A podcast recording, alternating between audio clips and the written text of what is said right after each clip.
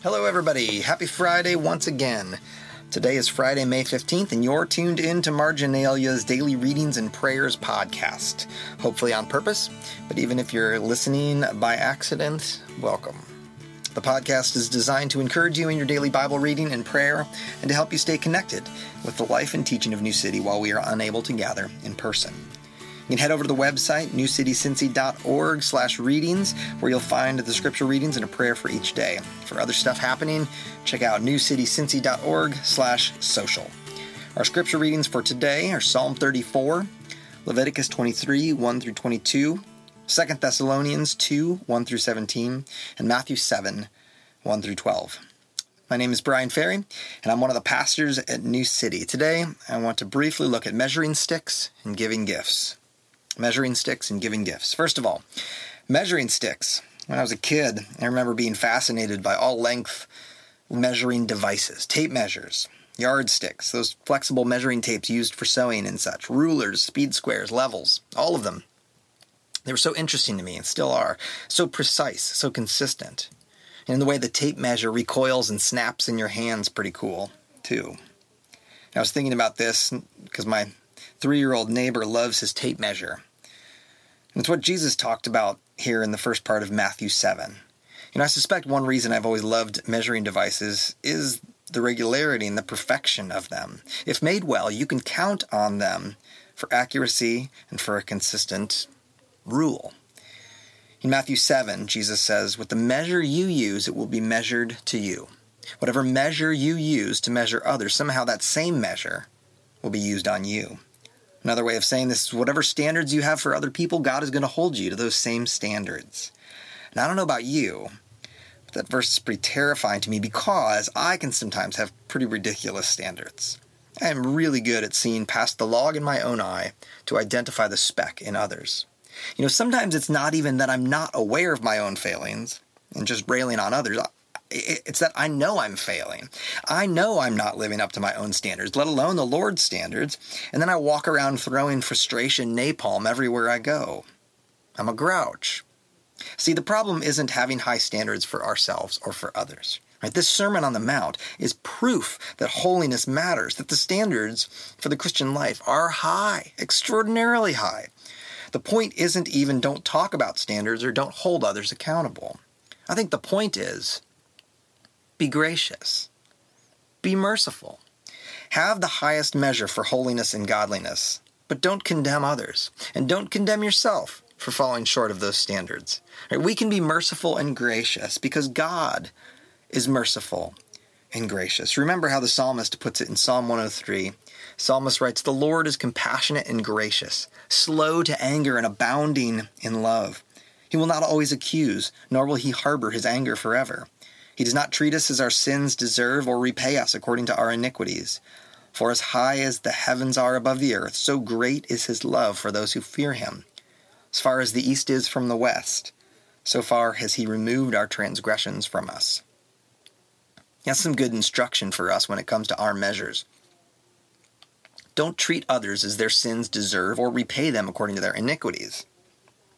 Why? Because God doesn't treat us as our sins deserve and because there is no condemnation for those in Christ Jesus, because Jesus took all the punishment and condemnation. We are not not guilty. Oh no, we're guilty. Right? We all fall short. We're guilty. But we're guilty without punishment because the punishment is paid. So, the next time you get out a tape measure or a ruler or using some measuring instrument, let that be a reminder to be gracious and merciful towards others and towards yourself. Have a high standard. But remember, whatever measure you use to measure others, somehow that same standard is going to be used on you. That sure selfishly motivates me to be gracious and merciful for others so I get some grace and mercy in return. Enough about measuring sticks, about giving gifts. You know, if that first verse exposed me as a grouch, this one exposes me as a Grinch. Scrooge. We're told here that if you ask, it will be given to you. If you seek, you will find. Knock and the door will be open. Seek and you will find. And, Jesus uses the example of a kid asking his dad for bread. Does the dad give the kid a stone? No. Or if the kid asks for fish, does dad give him a scorpion? Of course not. Right, the point being, argument from the lesser to the greater, if an earthly father knows how to give good gifts, then how much more will God, our heavenly Father, give good gifts to those who ask? It makes sense, right? It would make more sense to me if I was a good gift giver, right? Or a good gift getter. And I can be pretty abysmal at getting gifts and giving gifts. I have my shining moments, but for the most part, I just don't think that way. Right? And in receiving gifts, I'm not the best at expressing the gratitude I feel. When Cheryl and I were dating, she got a gift for me that I that was, it was thoughtful, it was timely, and for no other reason than to say that she cared about me and cared about my life. And I said, wait for it. I said, no, thank you. I don't need it. But yes, I am indeed an idiot. Right? Now, don't get me wrong.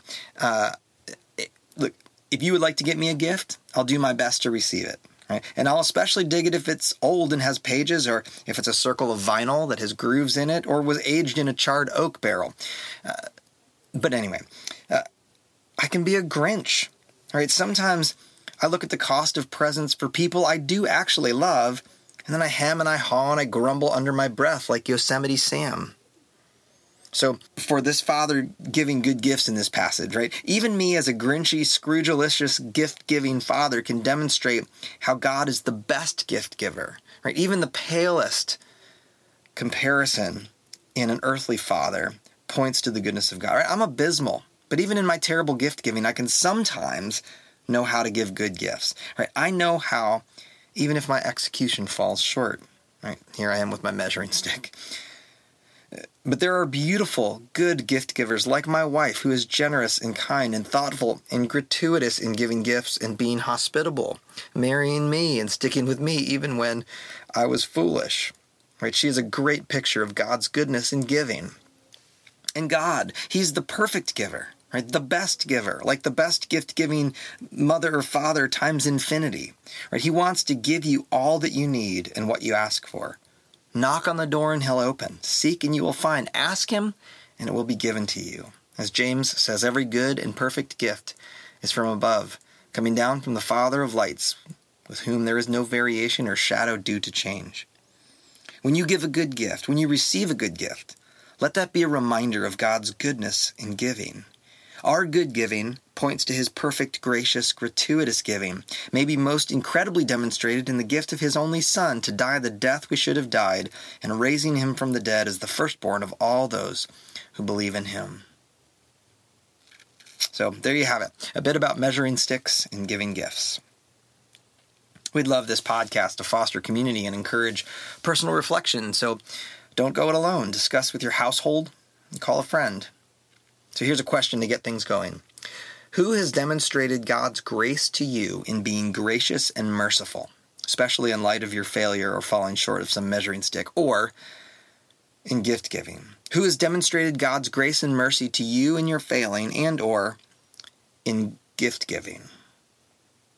You know, if you were listening to this and you thought this would be helpful to so and so, you know, share it with them and tell them that they can even subscribe. If you like what we're doing here, leave us a review and some stars.